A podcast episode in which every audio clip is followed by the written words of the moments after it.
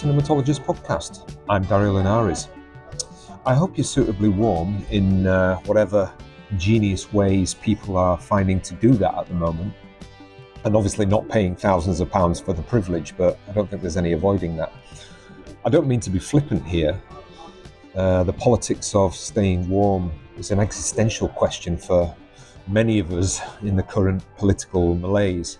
But the last week has been perfect weather for a, a remake of Ice Station Zebra or a, or a spin off Star Wars for that matter, probably called something like Hoth Diaries. I'm bringing this up not because of that British affectation to start all conversations on the subject of the weather, but because it's just another of the multitudinous challenges to cinema going. I'm sat here recording this intro in uh, Picture Houses Central. I'm about to go in and see After Sun, directed by Charlotte Wells. And this is with my Black Friday purchased Picture Houses membership.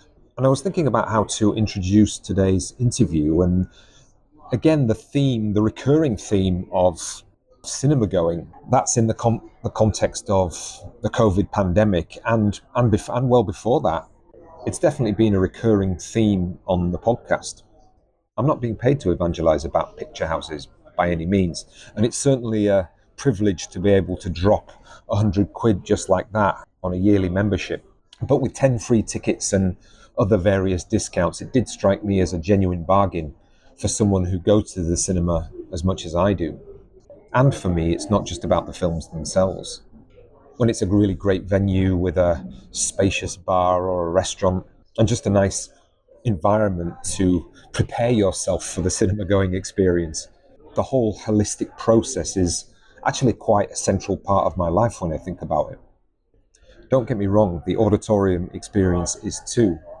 Indeed, the older I get, the more I think that in the context of so much digital distraction, I'm increasingly sympathetic to the what might seem the rather archaic sensibility that cinema is a specific environment which manifests a unique experience of cognitive and embodied immersion one that can't be fully replicated elsewhere in any other viewing environment.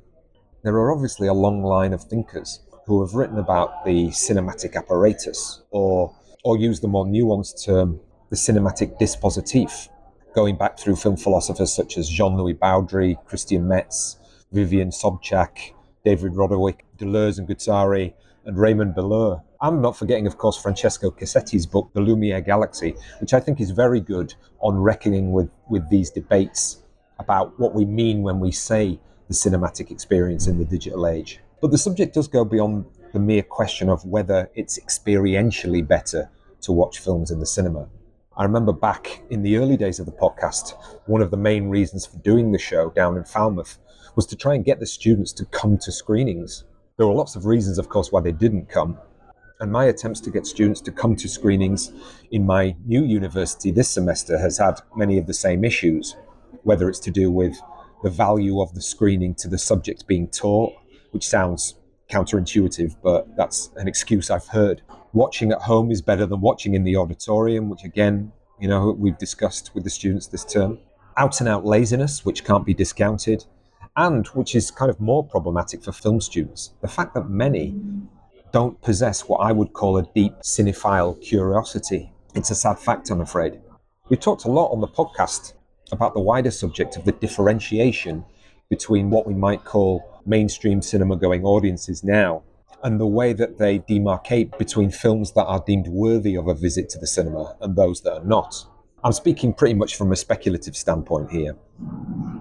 One, granted, that's reacting to articles that have been written quite regularly about about the problems of getting people generally to come back to the auditorium.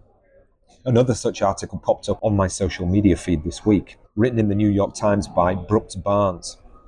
It talked about how critically acclaimed middlebrow to highbrow films that were aimed at awards recognition failed to garner enough box office to justify them being made in the first place. The question of whether prestige films are economically viable for theatres and the fact that streaming is blamed for this essentially. It kind of embeds the idea that the notion of the cinematic, in scare quotes, now only re- really means big budget franchise spectacle movies. Just a quote from the article, he writes One after another, films for grown ups have failed to find an audience big enough to justify their cost. Armageddon Time cost roughly 30 million to make and the market collected 1.9 million at the North American box office. Tar cost at least 35 million including marketing. Ticketing sales totaled 5.3 million. Universal spent around 55 million to make and market She Said, which also took in 5.3 million. Devotion cost well over 100 million and has generated 14 million in ticket sales.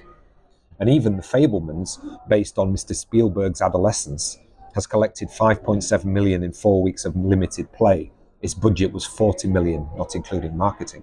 So the writer thinks that Hollywood is failing to come to terms with its own irrelevancy when it comes to these prestige movies. In contacting studio executives, the article says that they just got back anodyne answers about executives being proud of their prestige work. Interestingly, though, lower budget art house films still find a cinephile audience on a much smaller scale, of course but they have smaller budgets to begin with. The people who listen to this kind of podcast, for example, would probably agree that the, cinephile culture is much more akin these days to the ecosystem of theatre. There's also the argument that mainstream cinema audiences find dramatically introspective films too depressing. And again, related back to the kind of bombardment of digital content that we all have to navigate. You could argue that escape, in quotes again, is the underlying state that consumers are searching for. So paying money to take two or three hours out of your day just to be further depressed is not something that many people want to do. And then there's, of course, the notion of cost. I remember seeing online discussion around National Cinema Day back, back in September.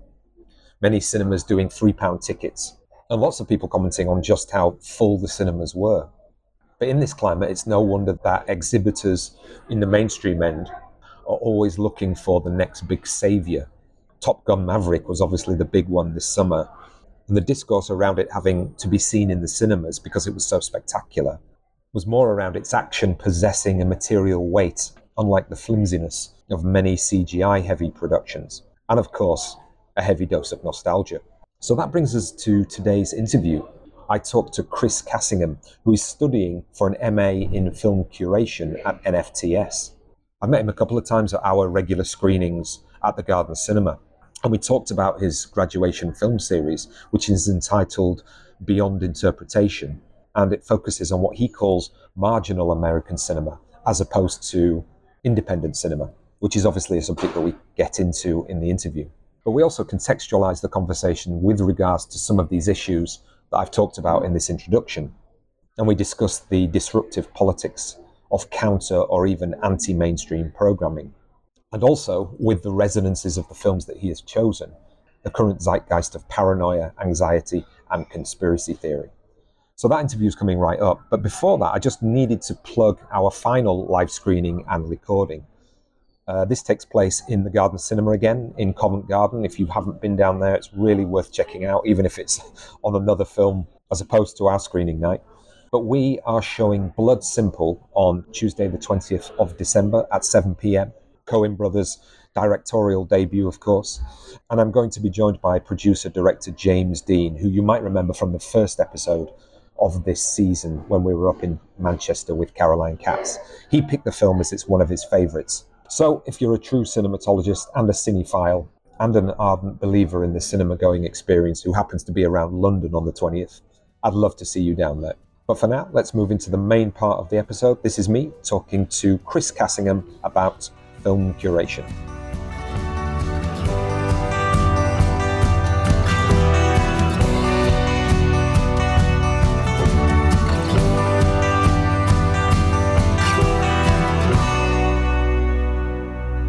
Yeah, we caught up when you came to the uh, the last screening of Irma Vep. That's right, isn't it? And um, so it was nice to meet you there. And I know you've been following the show a little bit. Well, yeah, it's it, I, have sort of come to the the show pretty recently. I I went to your uh, Cape Fear taping at the Garden a f- couple months ago, and that was my first exposure to the podcast. And so I was like, whoa, if they're if they're getting together these screenings of these type types of films, I'm in. So uh, yeah, just had my eye out on the on the uh, the various screenings you're putting on with the Garden. Um, and really, have really enjoyed them. Right. But I, I guess uh, maybe we'll talk about this. But I, I came to your podcast s- slightly more officially through some research I was doing for this grad project. Right. Y- You had done an interview with the, one of the directors of a film in my grad project, and I and I was like, oh, these are this is these are the guys from uh, those screenings at the Garden. Um, I was like, oh, we have we, we have even more similar interests. Yeah. So it, it's kind of a small cinematic world in in many respects uh, when things like that It very much, very much so. Yeah. Yeah. Yeah. So you just uh, you just flown back to the states? Am I right? Whereabouts Whereabouts are you exactly? I'm just outside of Milwaukee, Wisconsin, which is, if that's unfamiliar, I'm about an hour and a half north of Chicago.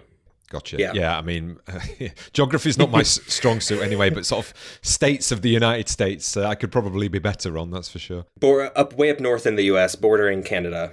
you know, we had a chat because you have curated this uh, season that's coming up at the ICA as part of your MA degree. I mean, I mean, I'm assuming it's, kind of your, you know, your big final project, as it were. But um, maybe you could say a little bit about that because obviously, you know, Neil and I both work in universities, and NFTS is, uh, you know, a big organization in the landscape of uh, film education. So, I mean, maybe you could tell tell us a little bit about how you came to be interested in this sort of field of. Uh, of cinephilia, of film organization and administration, I suppose it's part of. But, you know, we've talked a lot on the show about curating. So, yeah, tell us a little bit about NFTS and the curating course. Yeah, so I I came to the NFTS really through not not chance per se because I was on the lookout for something like this MA course that was bit that the NFTS offers.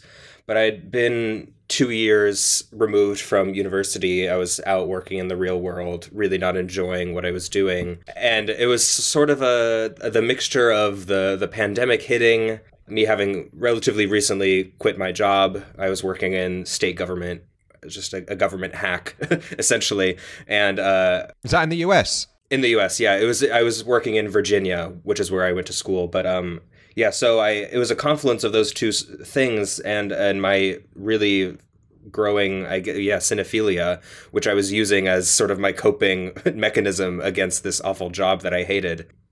Uh, yeah, and I, so uh, it, it really was just a matter of almost like googling uh, what what what is what what are the uh, you know educational opportunities that might align with this these kind of burgeoning interests. And the uh, the MA course at the NFTS came up. I had never seen anything like it. Obviously, there are lots of master's courses in film studies, but the kicker was programming and curation, which is alongside the film studies course here at, at, at the NFTS. So it was uh yeah, it was just something I had never seen before and I really applied almost really a week later. This was June 2020 and I pretty I applied as quickly as I could essentially and had an interview in August and I was accepted by September. Uh, so it was an extremely quick turnaround. Right. Did you always want to kind of study abroad, or, or you know, was it was it um, were you looking in the US as well? I was looking in the U.S., but uh, uh, there really is nothing like this course in the world. Really, the, I, I I believe Birkbeck does something similar, but it's certainly not in the U.S. There's nothing like this. Sure. Um, so yeah, the, the the notion of studying abroad came afterwards. Although I guess maybe subconsciously I had an interest, but um, it, it wasn't at the forefront. But yes, but since coming since coming to the NFTS, it's been just a dream. Really, it's endlessly fascinating course. Really puts the practicalities at the forefront, which for for someone who has whose very minimal exposure to film studies before this course uh, was very theoretical Uh, so, so yeah the, so the practical element of the course has been just a, a steep learning curve but an exciting challenge It's interesting to me in terms of what the core content would be. And you, you know, you're to, sort of talking about the pra- practical applications. I mean, and we've talked about the word curation on the podcast. And you know, if if you kind of reduce it down, you could almost just sort of say what it implies is just picking something that you like to watch. But clearly, there's more to it Yeah. than that. So, you know, what what are the key factors in in curation for you? Into and and you know, what do they teach you about it in uh, NFTS? Well, yeah, you're you're at the very basic level. You are sort of right. You are but curation. Really is at, at at the maybe deep down. It is essentially picking things you like to put on and hoping that other people uh, will be interested in as well. And I guess that's that's the key part is the hoping that other people will be interested as well. And that that's what the NFTS has really um, focused on is a, uh, the uh, audience awareness. You have to know who your audience is, where they're coming from, uh, who they are, where they live, it, at the most basic level, because you're really not going to get anywhere unless you have a clear idea of who is going to be coming to your screening, going to your festival, logging onto your streaming service. Like it, it's it's it's all about the audience, and that's what that's what the NFTS really pushes in this course. Of secondary but very important after afterwards is you know your theoretical underpinnings, your your your knowledge of the history of what you're trying to screen, where it's positioned in if you're if you're screening new things, where are they positioned in relation to older films, uh, other forms of art, uh, and that that that's that comes with that's things you can learn in class, but it is also things you learn just by living life and exploring your own interests by your, by yourself. Um, so that's it's an important part of the course, but it is a bit secondary to the the more practical things. You know, learning about audiences, where they're coming from. We we talk to a lot of industry professionals um, as part of the course that's really the the the core the foundation of kind of what a lot of our learning comes from is from people who are doing the work today. And and i'm i'm guessing that that's kind of all different types of institutional and commercial levels because there, there is so many different types of curation and events and archiving and all these things kind of tie together in, in different ways. I mean it's interesting sort of from a kind of post pandemic perception. I mean, obviously, this course will have been going on before that, but I would imagine that the course maybe is, I mean, I don't know whether you know, but whether it's changed a little bit because we talk a lot about, you know, the idea of post-pandemic cin- cinema going you know? And what we tend to mean by that i think is mainstream cinema going and the production infrastructure with relationship to streaming and what impact that has on cinema going. I mean does that form part of uh, well m- maybe it forms a lot of the conversation that, that you guys are having now on this course when you're thinking of what cinema engagement is going to be going forward? Yeah absolutely. Uh the the landscape of cinema going has changed i mean I'm certainly not the first to say it. It's changed dr- drastically. So I, it's a lot of the uh, considerations we take in curating these these projects is are there alternative methods for engagement? I'm my my my own grad project is happening at a very established cinema venue in central London.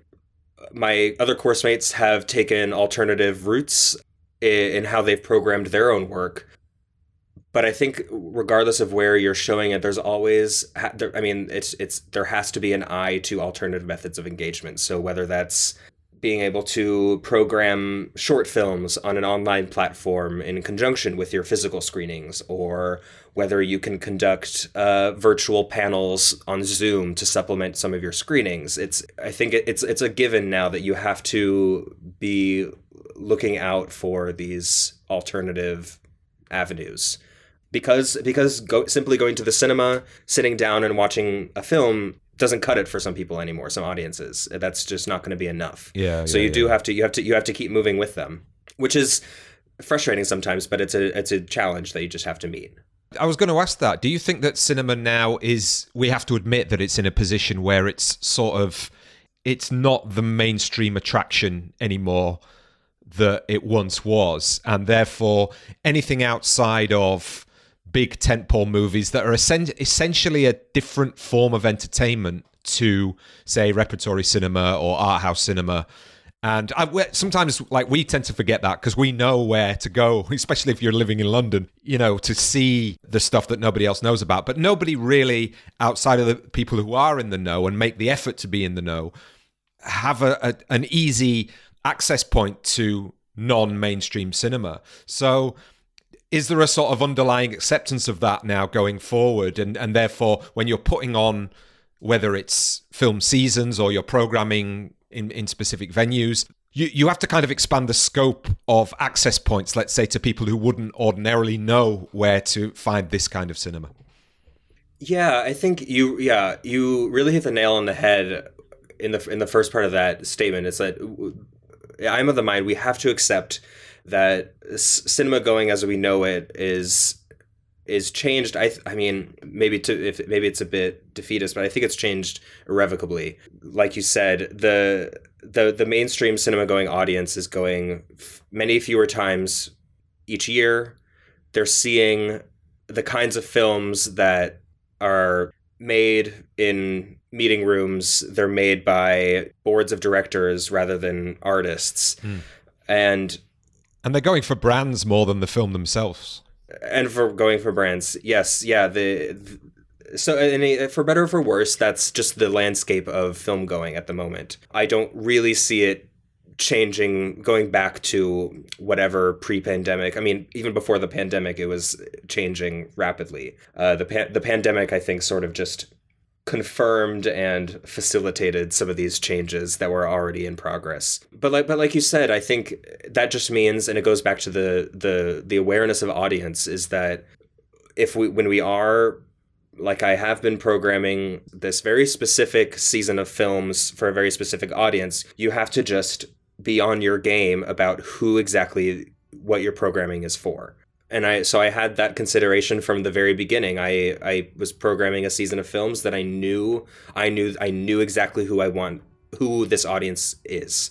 And that's why it had to be at the ICA because I know that audience goes to that cinema and I know their programming very well and I knew that audience matched the audience that I know exists for the films that I've programmed already in other parts of the world. So you really just have to be extremely specific. Again, it's like specificity for in the service of universality, I guess. Maybe yeah. that doesn't make sense, but it's you have to be very specific to accomplish your wider goals, uh, if if that makes sense. Right.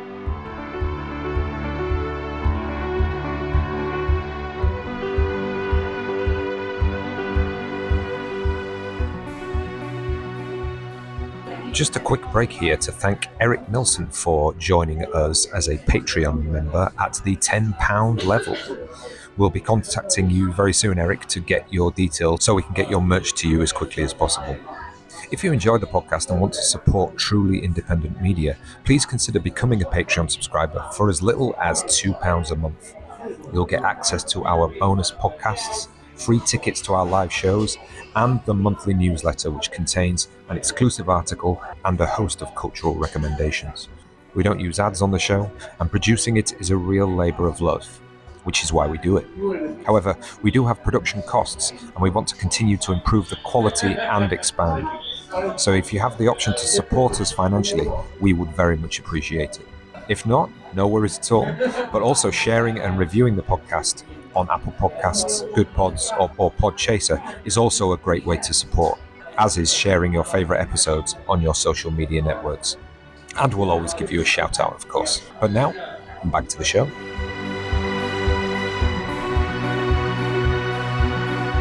So let's talk a little bit about the uh, the season that you've programmed. It's called Beyond Interpretation, yeah. and you know, looking at the copy on the website now, it explores the connections between paranoia, conspiracy, anxiety, and the precarious realities of artistic creation at the margins of American of the American film industry.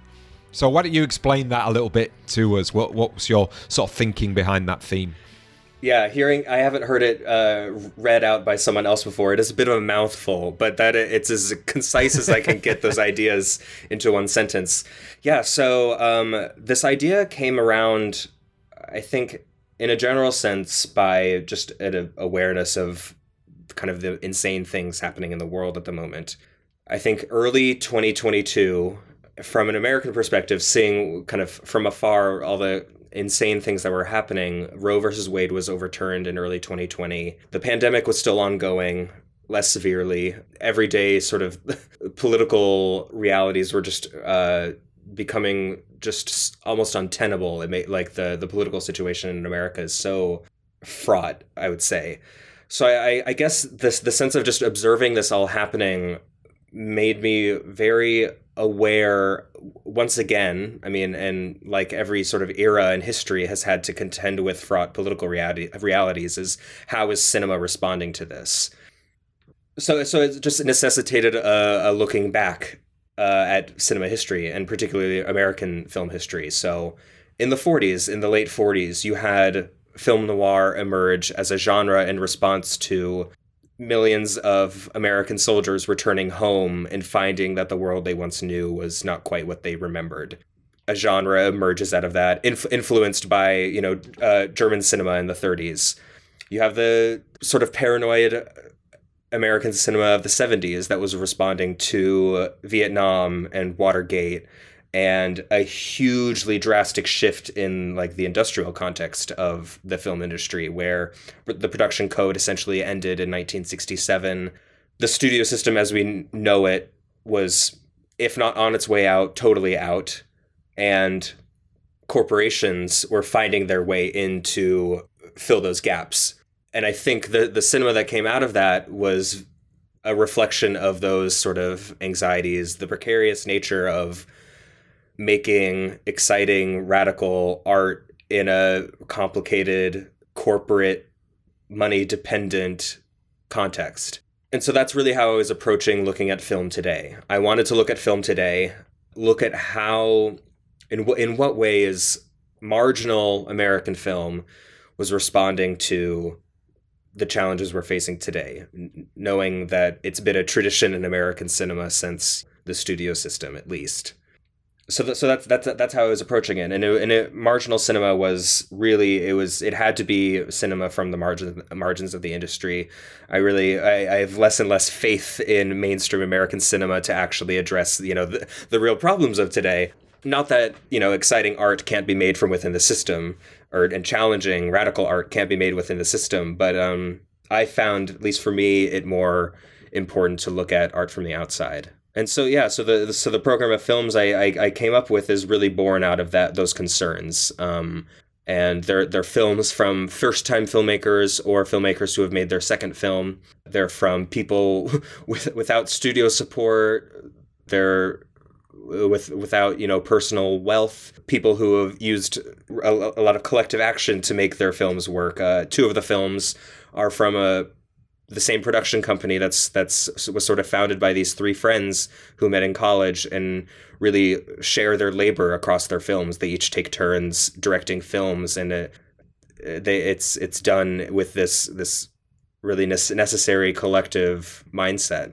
Do you see a difference that you talked about marginal cinema and independent cinema? Do you are you making a, like a very specific difference there? Because I think one of the issues with independent cinema as you see it may be reflected in Sundance or something like that. And then, particularly, the way that the discourse around particular filmmakers who have moved from what quote unquote would be independent into more mainstream filmmaking. It seems that now independent cinema in America, particularly in an American t- context, is just seen as a sort of feeder system, to use a baseball analogy, to you know a farm school for American filmmaking. So is that the distinction that you're making with with what you're calling there marginal film?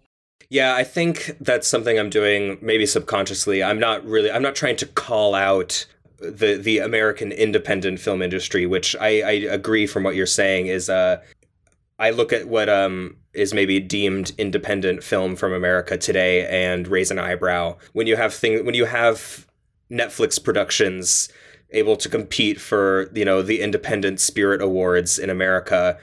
I have to I have to raise an eyebrow or two because it's like with Netflix behind you, how independent are you really? Sure, maybe your film was made for less than $20 million, but let's look at this frankly.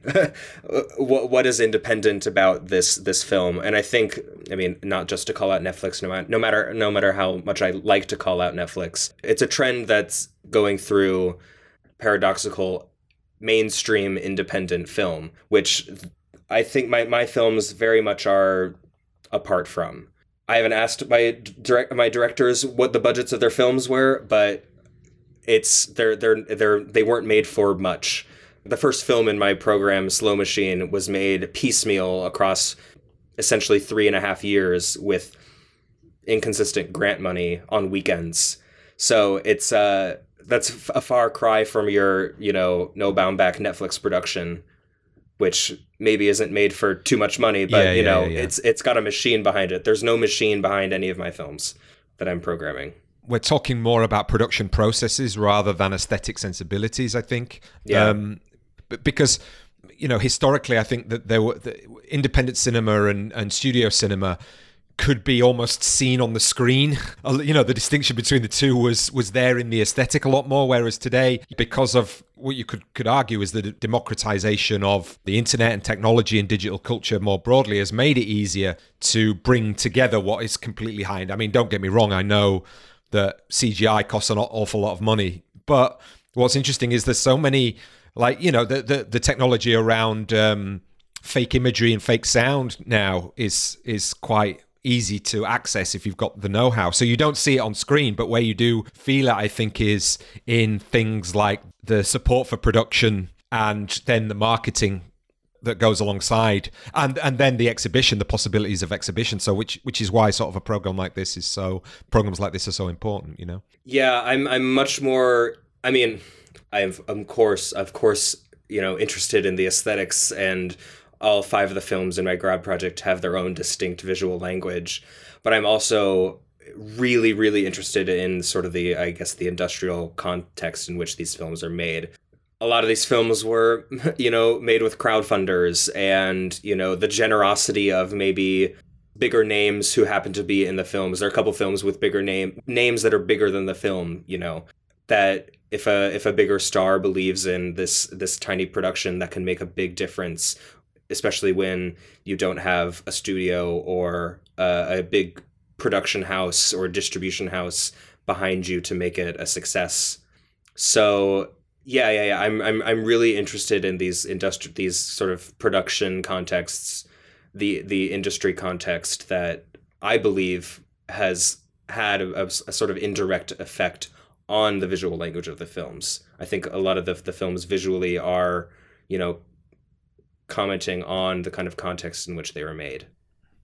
Yeah, yeah. I mean, you made an interesting point before about the, the the anxiety of the the nature of art in a capitalist system, and I think that the element of paranoia and anxiety we could talk about that in a broader scope, and we'll touch on that in a, in a second. But then it leads on from what we talked about before about what is independent cinema in an age where anybody with a phone you know, and an internet connection can kind of call themselves an independent creator.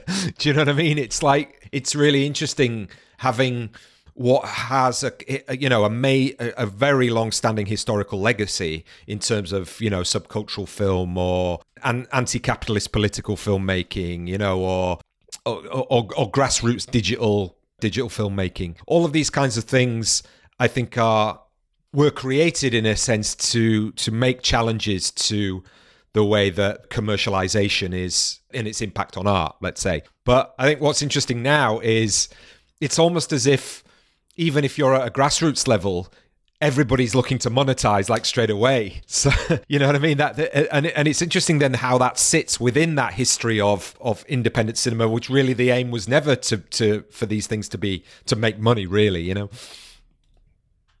Yeah, I, gosh, I don't know. I mean, I interviewed the directors of the opening film in my grad project, Slow Machine. Their names are Paul Felton and Joe DiNardo. And Paul said to me something that has really stuck with me. He said that the the film is a or the the film's kind of attitude and tone reflects his own feelings of the antagonism of the industry to the art he wants to to make and and what you like you said about you know the the democratization of like technology i think if anything uh, maybe it's it's the, the more people do sort of pick up their phone and try and make a movie the more power that gives to the idea of an independent artist. I don't think i don't think i don't think this is really the the situation where more people doing it dilutes its importance.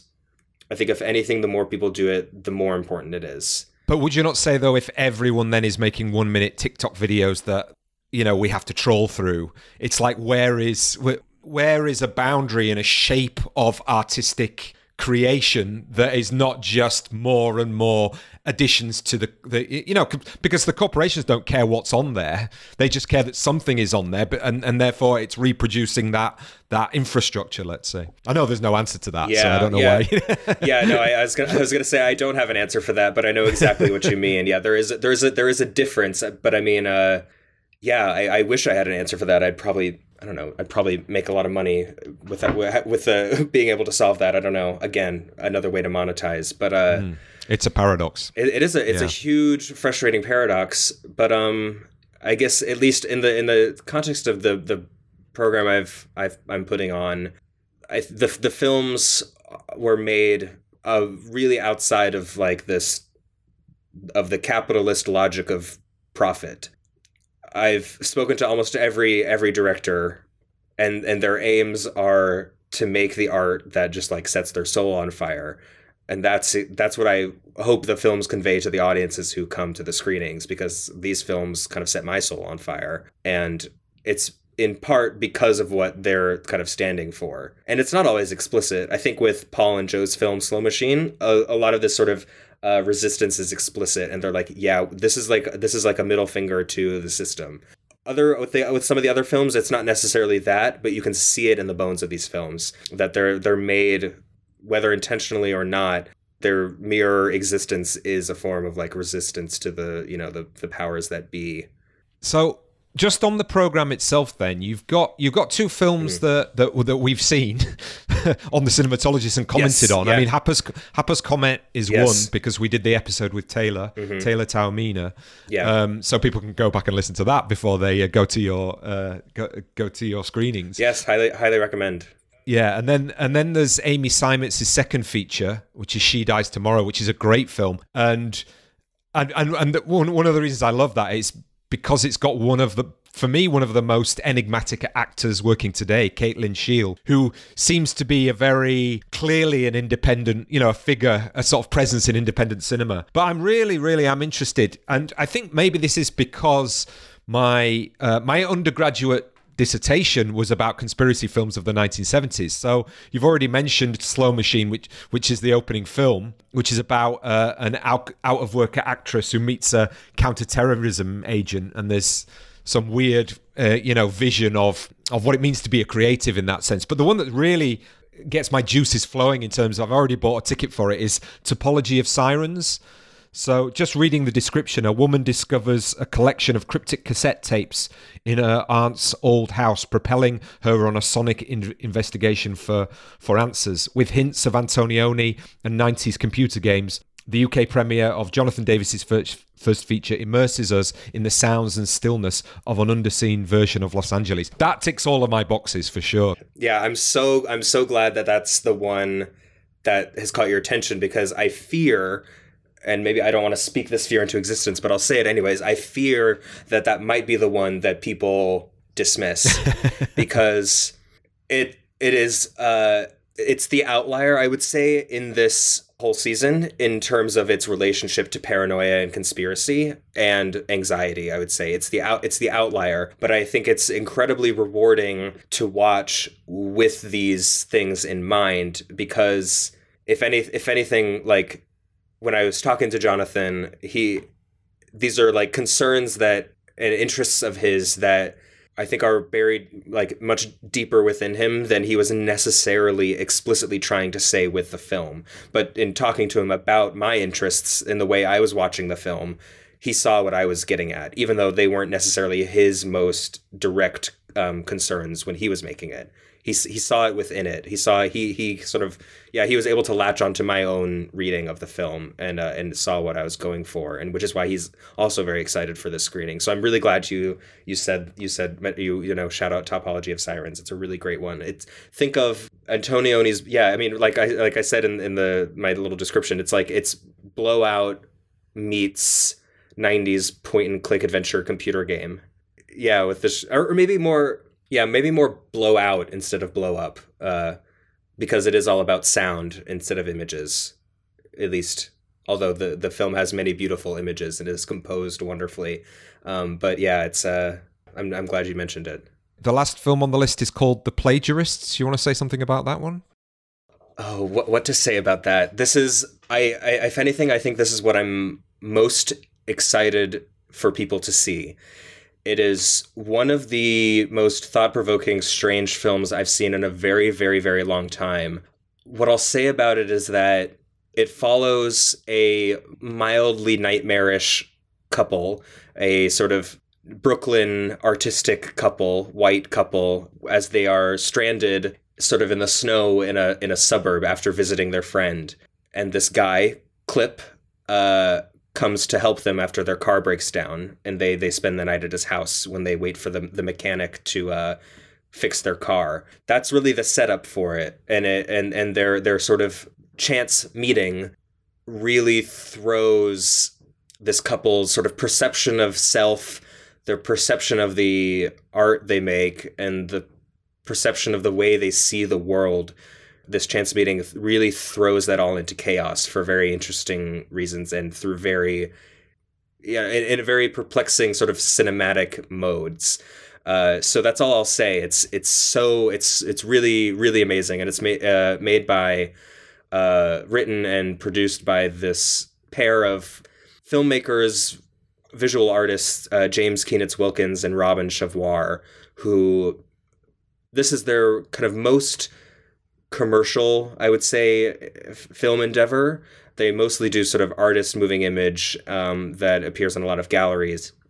So this is, I, and and they would agree, this is their kind of their most uh, commercial sort of film endeavor. Uh, but it is far from any sort of mainstream. Even for it's it's a mainstream attempt for them, but it just goes to show how kind of out of left field they are because it is one of the most it's probably the most radical film in this program right just in terms then of the like the connecting tissue you've t- you've talked a little bit about you know some of the contexts of how these films might sit adjacently to each other but also how they might all reflect a certain mood in American society right now.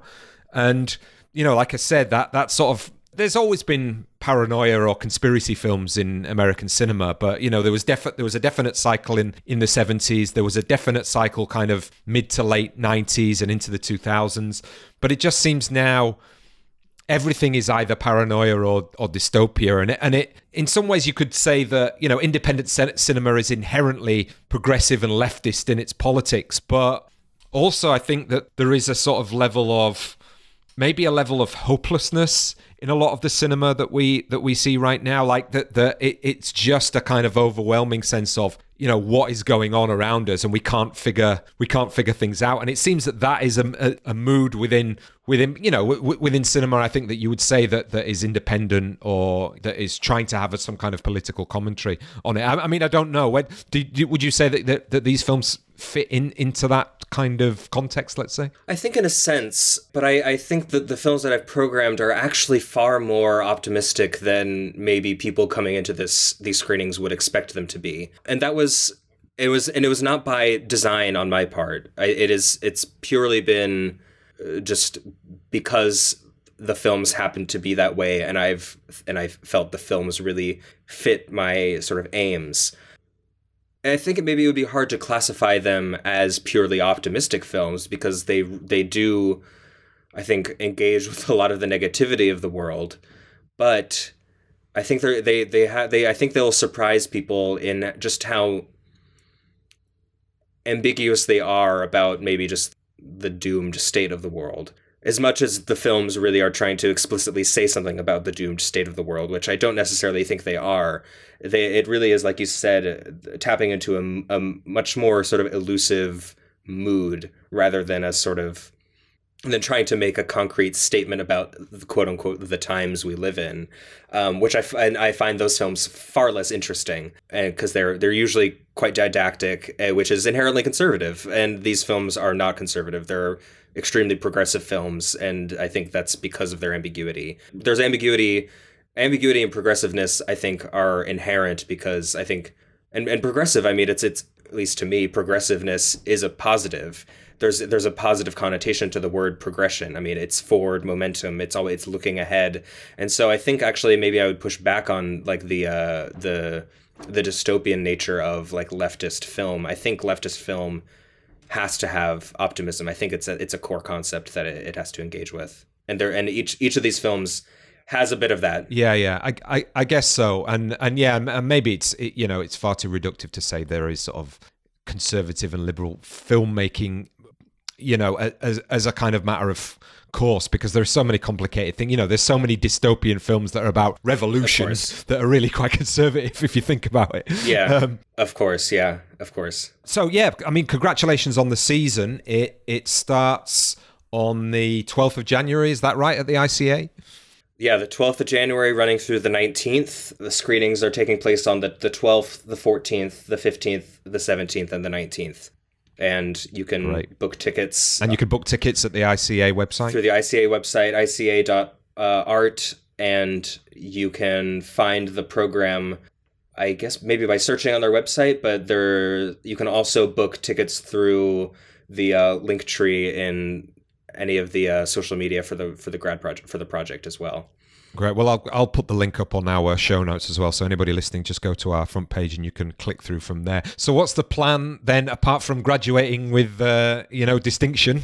um, you know, not to put any pressure on you or anything. Do you want to get into kind of programming and working in film festivals or working in institutions? What's what's the plan, Chris? Yeah, I mean, absolutely. I, I w- that that would be a, a great scenario to find myself in. I I'm yeah, really grappling with the probably the the reality that film programming won't be what I do full time. It's just the nature of the industry. The the the, the jobs are not there. Um, so I yeah, so I'm I'm really sort of assessing how I'll approach this. But there are there are jobs out there, and so I'm applying for them, trying to get my foot in wherever I can. Um, but yeah, I mean, it, it, whatever it takes me, I would love to keep Beyond Interpretation going in some kind of form, whether it, it is a, a chance to do screenings on a semi-regular basis that really engage with these ideas, because I think the the the part of the industry that I'm engaging with is going to keep making these types of films, and I think there's a I think there's a sort of a hole that I hope this project is is filling, uh, like an audience hole that this project is filling by you know bringing these American films you know across the pond because I think the par- the parallels of the political situations our countries find themselves in are quite similar, and uh, I, I I hope they resonate. So yeah. Yeah, absolutely, and um, yeah, hopefully the, the, the audiences will will will come, and uh, yeah, I'm looking looking forward to going myself. So uh, thanks for coming on, Chris. Thank you so much for having me.